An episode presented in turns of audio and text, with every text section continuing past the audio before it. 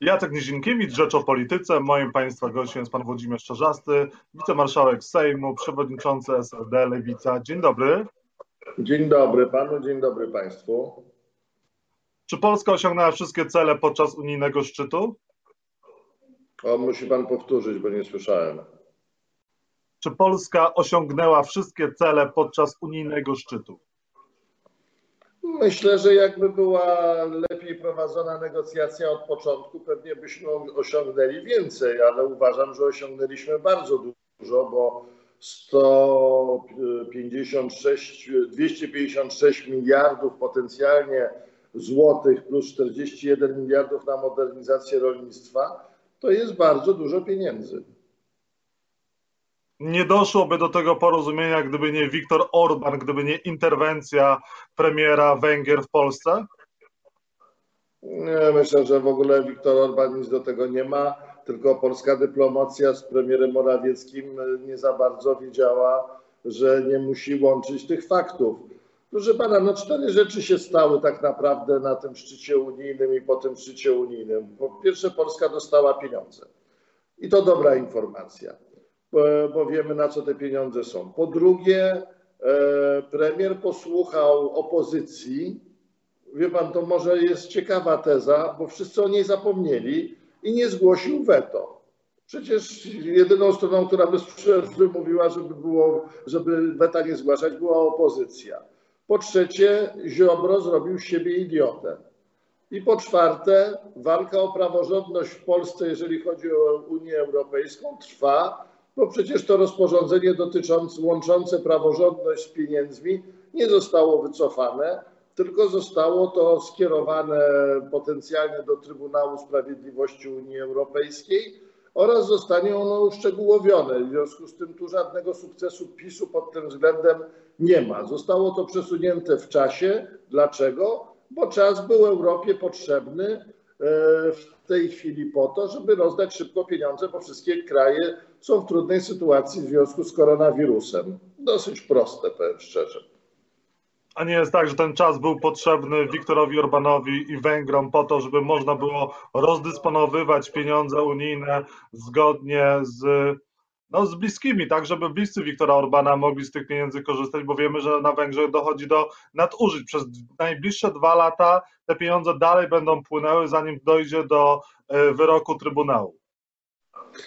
Po pierwsze, ten wyrok Trybunału może być szybciej, po drugie, ma Pan rację, tylko mnie, prawdę powiedziawszy, Orban i jego polityka nie interesuje. Mnie interesuje polityka polska, interesują mnie Polki i Polacy. To, że się dał Morawiecki wkręcić z Kaczyńskim Orbanowi, to prawdę powiedziawszy za bardzo się temu nie dziwię, gdyż Orban jest politykiem dużej klasy i załatwia swoje interesy raz z Rosją, raz z Unią Europejską, a Morawiecki nie jest politykiem du dużej klasy, jeżeli chodzi o sprawy międzynarodowe, ale wie Pan, no, trzeba się cieszyć z jednej rzeczy, że nie zawetował tego i że pieniądze na zieloną transformację, na program zdrowotny, na badania naukowe, na transformację cyfrową, na modernizację rolnictwa przyjdą. To jest dla mnie ważne. Wie Pan, Morawiecki wcześniej czy później odejdzie, a pieniądze przez siedem lat będą płynęły. Bez względu na to, jaki będziemy mieli głupi rząd, to trzydzieści osiem milionów ludzi powinno dostać te pieniądze, bo pieniądze w Polsce są potrzebne. Czyli Lewica poprze w Sejmie założenia unijnego szczytu, to co się udało wynegocjować? Proszę Pana, nie ma jeszcze decyzji klubu, więc ponieważ my mamy cztery partie, tworzą ten klub, więc musimy tę dyskusję odbyć, ale jeżeli chodzi o moje zdanie jako lidera jednej z partii, to uważam, że trzeba w polityce postępować bardzo konsekwentnie. No jeżeli, po co namawialiśmy Morawieckiego, żeby nie wetował? Po to, żeby te pieniądze przyszły. Więc jeżeli te pieniądze przyszły, to trudno by było w tej chwili prowadzić jakąś taką grę pod tytułem, jak my tego nie poprzemy, to Ziobro będzie musiał to poprzeć i to będzie jakaś tam polityczna historia. Wie Pan, te gry w Anglii doprowadziły do Brexitu. Ja uważam, że po prostu trzeba te pieniądze wziąć i jak najszybciej wdrożyć na przykład w programy zdrowotne i w programy transformacyjne, jeżeli chodzi o zieloną energię i w ogóle o ochronę środowiska. W związku z tym To są, to są dla mnie priorytety, a nie to, czy się Ziobro pokłóci z Morawieckim, czy, czy nie, bo, bo, to, bo to nie jest moim zdaniem ważne. No to będę się nie pokłócą, bo Ziobro z żadnego rządu nigdy nie wyjdzie. No, wspomniał Pan wcześniej o Zbigniewie Ziobro, no jest Pan wicemarszałkiem Sejmu, no ale powiedział Pan, że minister sprawiedliwości, prokurator generalny zrobił z siebie, cytuję, idiotę. Dlaczego tak mocno? Bo zrobił z siebie idiotę, wie Pan, no, prowadził narrację, jeżeli on mówił, bo sobie taki cytat wypisałem, rząd Morawieckiego oddał polską suwerenność w obce ręce, tak? I jednocześnie chce być w tym rządzie. Jeżeli mówi o Morawieckim miękiszon, a jednocześnie ma go za szefa. I jeżeli wreszcie z jego obozu politycznego, a on tego nie dementował, wychodzi hasło weto albo śmierć, no to weta nie ma. W związku z tym na pewno pan Ziobro się bardzo mocno osłabił, ale żeby nie było złudzeń, nie będzie to powód do przyspieszonych wyborów, bo jedyną, tak uważam, bo jedyną rzeczą, którą Ziobro ma i której nigdy nie odda, bo straci wtedy całą swoją rolę, całą swoją moc, to jest prokurator generalny i minister sprawiedliwości. I wie pan, opowieści, że on wyjdzie z rządu, on jak na dwa miesiące straci e, wpływ na prokuraturę albo na sądy, to w, straci wszystkie haki i wszystkie swoje trzymania. Nigdy z tego nie zrezygnuje, przynajmniej ja tak uważam. Więc te opowieści po prostu, że oni się pokłócą, on wyjdzie z rządu, chyba no, nikt nie, nie, nie, nie, nie wysiada z samochodu, jak trzeba w przeciągu, nie wiem, czterech godzin przejechać trzysta kilometrów, na piechotę się tego nie zrobi. Po prostu ja nie wierzę w te rzeczy. Nie wierzę po prostu w te rzeczy. Uważam, że wybory, nie będzie wyborów przyspieszonych. Czyli koalicja Zjednoczonej Prawicy trwa i trwa mać.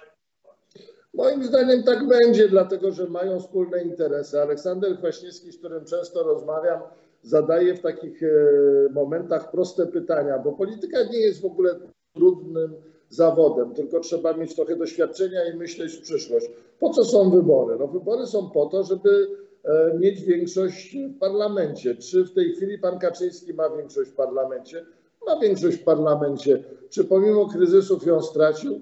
Nie stracił. Zawsze się znajdzie ktoś, kto o rzeczach zasadniczych pana Kaczyńskiego będzie popierał i Ziobro moim zdaniem nie wyjdzie. Gowin wyszedł na sekundę, ale też nie wyszedł z rządu, z parlamentu, tylko przestał być na sekundę wicepremierem i wrócił. Wie pan, władza to jest absolutny lep. A jeszcze raz powtórzę tę tezę, bo, bo ona się rzadko pojawia w tej chwili w publicystyce politycznej. Ziobro, jak straci funkcję na tydzień, na dwa tygodnie, to straci całą swoją pozycję. Więc zrobi wszystko, żeby jej nie stracić. Będzie się ośmieszał, będzie opowiadał bzdury, weto albo śmierć, będzie straszył, będzie siedział w środku, będzie pilnował procesów. Tak naprawdę jest facetem, który jest przylepiony do tej funkcji prokuratora i ministra sprawiedliwości. Jak tę funkcję straci, będzie nikim. Więc jej, nie, więc jej nie opuści. A żeby jej nie opuścił, będzie w rządzie. Jak będzie w rządzie, to będzie po prostu taka sytuacja, że będzie większość PiSu. I tak będzie, tak uważam. Koledzy, koledzy Państwo z Koalicji Obywatelskiej mówią, że mogą być jednak przyspieszone wybory już w przyszłym roku, na wiosnę lub latem. Czy Wy się przygotowujecie do ewentualnych przyspieszonych wyborów? Proszę pana, no każdy ma swoje oceny. Uważam, że źle by było w polityce, gdyby formacje poszczególne się nie przygotowywały do wyborów w każdej chwili. Ja zresztą przyjąłem taką zasadę, że o opozycji staram się źle nie mówić albo w ogóle nie mówię, tak? Więc każdy ma swoje, swoje, swoje jakieś imaginacje co do przyszłości. Tak przygotowujemy się do przyspieszonych wyborów, nie boimy się przyspieszonych wyborów. Też muszę powiedzieć, bo ta informacja przecież nie jest już tajemnicą. Rozmawiamy od pewnego czasu, od dwóch miesięcy z partnerami potencjalnymi, no, z partnerami po stronie demokratycznej, a więc rozmawiamy i z P S L-em, i z Platformą Obywatelską. Natomiast wie pan, no ja jestem politykiem, który ma taką zasadę, zresztą Boris Budka chyba też o tej zasadzie, o której żeśmy rozmawiali na jakimś ze spotkań którymś, powiedział. Ja bym wolał powiedzieć zrobiłem doktorat, niż opowiadać robię doktorat, tak? Albo zrobię doktorat. Nie jestem zwolennikiem po prostu chwalenia się o wszystkich rzeczach i o wszystkich spotkaniach w mediach, na konferencjach prasowych, bo konferencje prasowe tak naprawdę ogłupiają i rozwalają czujność. Ludzie muszą siedzieć, ludzie muszą pracować, ludzie muszą wymyślać projekty, ludzie muszą uspólniać swoje poglądy, bądź wiedzieć, w których poglądach są różni, ale to nie polega na tym, że ja będę codziennie występował z panem Budką albo z panem Krośniakiem na konferencji prasowej. No dobrze, ale czy, ale czy wspólne listy, wspólne listy Lewicy, P S L-u i Koalicji Obywatelskiej pan dopuszcza? Proszę pana, ja w tej sprawie jestem bardzo konsekwentny, naprawdę bardzo konsekwentny i mówię od kilku miesięcy to samo. Jeżeli zostanie zmieniona ordynacja wyborcza, jeżeli będzie na przykład sto okręgów wyborczych i te okręgi wyborcze będą pięcio- albo sześciomandatowe, będę namawiał swoich partnerów z Lewicy, bo oni są dla mnie najważniejsi, to znaczy Wiosnę, Partię Razem i P P S oraz innych potencjalnych partnerów, którzy dojdą, żeby były wspólne listy, dlatego że jeżeli są okręgi pięciomandatowe albo sześciomandatowe, to moim zdaniem jedyną szansą na to, żeby wygrać te wybory jest blokowanie wszystkich sił demokratycznych po jednej stronie. Natomiast jeżeli nie będzie zmiany ustawy dotyczącej organizacji wyborów i zmiany okręgów wyborczych, to uważam, że decyzję co do tego, w jaki sposób będzie się szło do wyborów, trzeba podjąć pół roku przed wyborami. Tyle. Czy Lewica zaproponuje miejsca na swoich listach, czy na tych wspólnych listach ewentualnie przedstawicielkom strajku kobiet, przedstawicielom strajku kobiet? Ale na wspólnych to znaczy na lewicowych, bo rozumiem, że rozmawiamy o lewicowych listach, tak? Tak, na lewicowych. Proszę pana, no ale bardzo dużo osób, które uczestniczą w strajku kobiet, startowało z list lewicy. Na przykład Bożena Przyłuska, której tak nawiasem życzę zdrowia, bo drugi albo trzeci tydzień walczy w szpitalu z koronawirusem. Była siódma chyba albo dziewiąta w Warszawie i wzięła bardzo dobry wynik, siedem albo dziewięć tysięcy głosów, także bardzo dużo. W Kielcach Małgorzata Marenin była na liście, także z, tych, z tego, co w tej chwili mi przychodzi do głowy, my współpracujemy z kobietami, które są w ramach strajku kobiet. Też proszę pamiętać, że w ramach tej komitetu, tej ustawy dotyczącej liberalizacji aborcji na piętnaście osób, które zawiązało ten komitet, jest dziewięć naszych posłanek. Wszystko to jest ustalane z panią Martą Lempart, z którą współpracujemy nie jako partia, ale jako osoby. W związku z tym ja nie narzekam na współpracę ze strajkiem kobiet. Mam nadzieję, że strajk kobiet nie narzeka na współpracę z ludźmi, którzy pomagają strajkowi kobiet. Czy Marta Lempart powinna odegrać większą rolę w polityce w przyszłości? Wyobraża pan sobie, że mogłaby być liderką, która scali opozycję albo, nie wiem, kandydatką na premiera, niektórzy mówią nawet na prezydenta?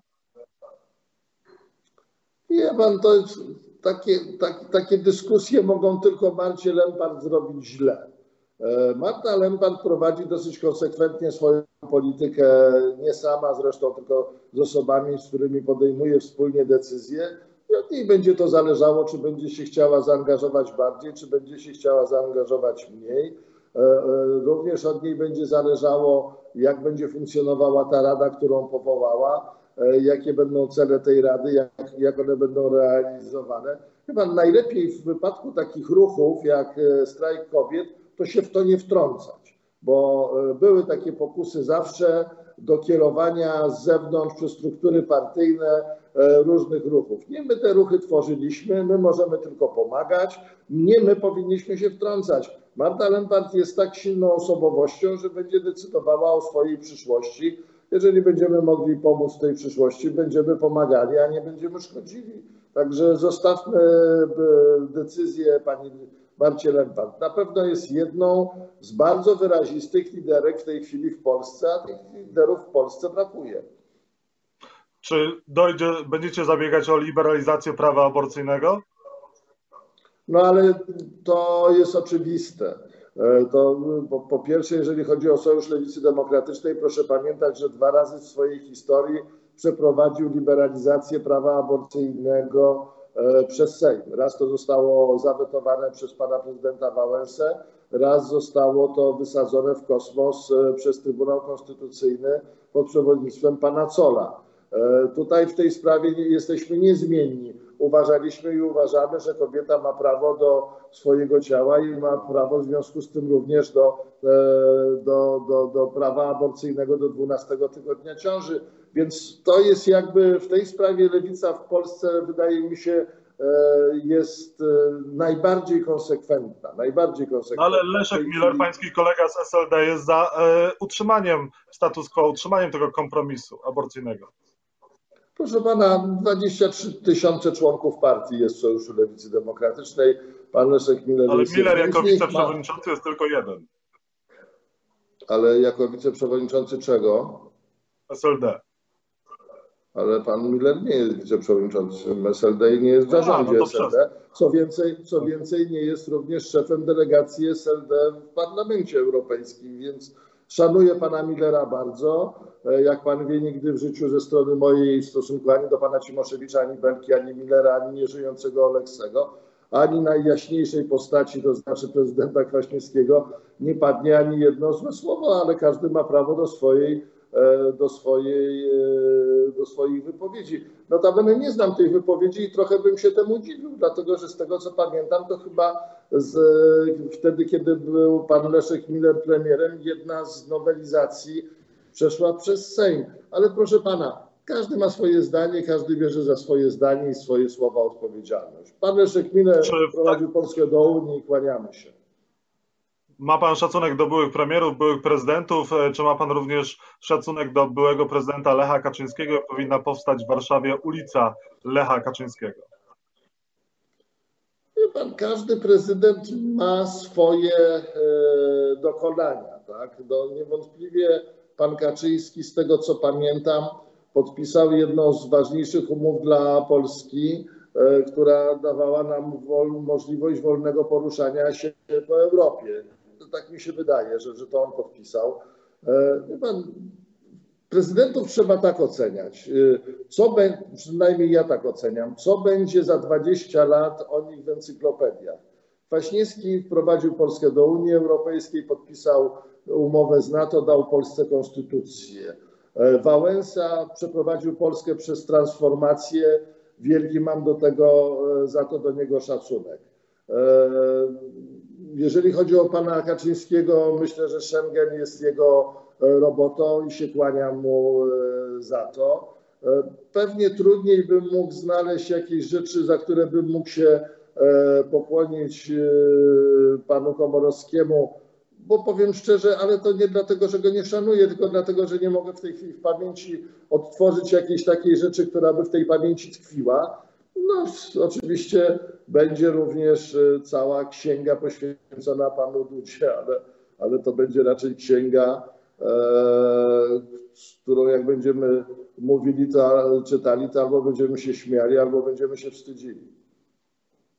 No ale co z tą ulicą, bo nie odpowiedział pan na pytanie, czy Lech Kaczyński powinien mieć ulicę swoją Warszawę? Mnie nie przeszkadza ulica Lecha Kaczyńskiego. E, Ja uważam, że jeżeli jest taka sytuacja, że są osoby, które, jeżeli ktoś umarł, jeżeli ktoś chce po prostu tą, tę ulicę stworzyć, to Rada Warszawy w tej sprawie niech się wypowiada. Mnie to nie przeszkadza, tylko chciałbym, że jeżeli będzie ulica Lecha Kaczyńskiego, to żeby nie była ta ulica kosztem nazwy ulic, do których ja jestem przywiązany, tak? które... które dla mnie są ważne. W związku z tym, jeżeli to się zrobi w sposób neutralny, normalny, w ramach publicznej dyskusji, to dlaczego nie?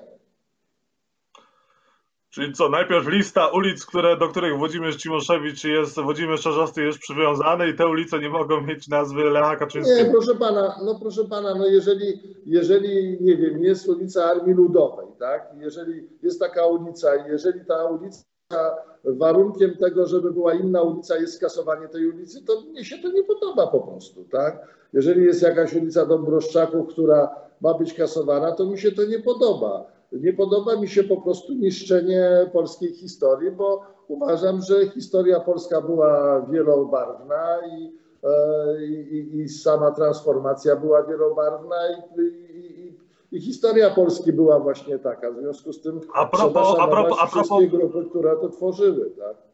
A propos barwności, to jeszcze muszę pana zapytać o, pańska, o pańską biografię. trzydzieści dziewięć lat temu komunistyczny P Z P R-owski reżim zamordował dziewięciu górników w Wujku. E, czy, czy, pa, czy z pańskiej perspektywy wstąpienie do P Z P R-u w osiemdziesiątym trzecim roku było błędem?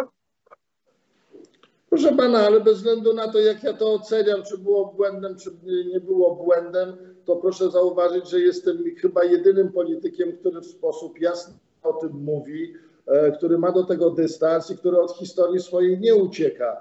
Nie, nie, nie, nie oderwie pan tego od sytuacji, która była wtedy w osiemdziesiątym trzecim roku. Ja byłem wtedy studentem Uniwersytetu Warszawskiego na Wydziale Dziennikarstwa i Nauk Politycznych.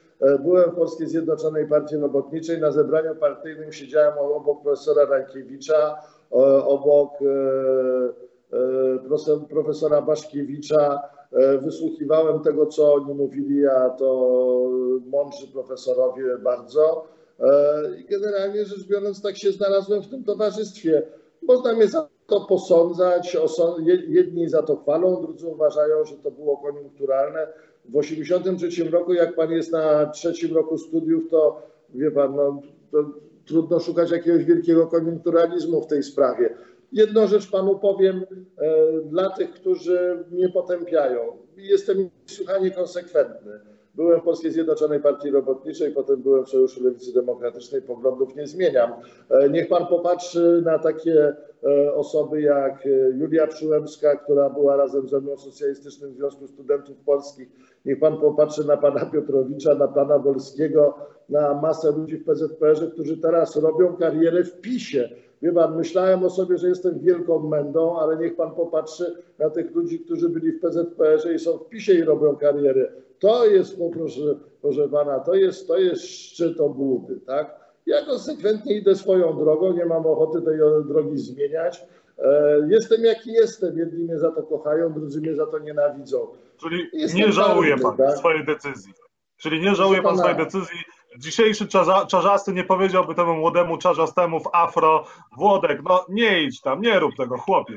Wie pan co, kiedyś, kiedyś rozmawiałem z małżeństwem Smolarów i tak łatwo traktowałem e, historię, e, na przykład rok sześćdziesiąty ósmy z takim wielkim dystansem i wtedy Eugeniusz Smolar mi powiedział: Włodek, e, wiesz co, nie żyłeś w tych czasach. Nie, nie znasz klimatu tych czasów. Ja oczywiście byłem po ich stronie, tylko taki miałem do tego dystans, tam to już historia, nie wracajmy do tego. Wie pan, trzeba żyć tu i teraz i trzeba pamiętać historię wtedy z całą tą atmosferą. Ja jak rozmawiam w tej chwili z politykami, na przykład PiS-u, którzy mają po dwadzieścia dwa lata albo po dwadzieścia cztery i mi mówią: no co wy robiliście w ramach tej komuny w czasach P R L-u? My jak wtedy byliśmy...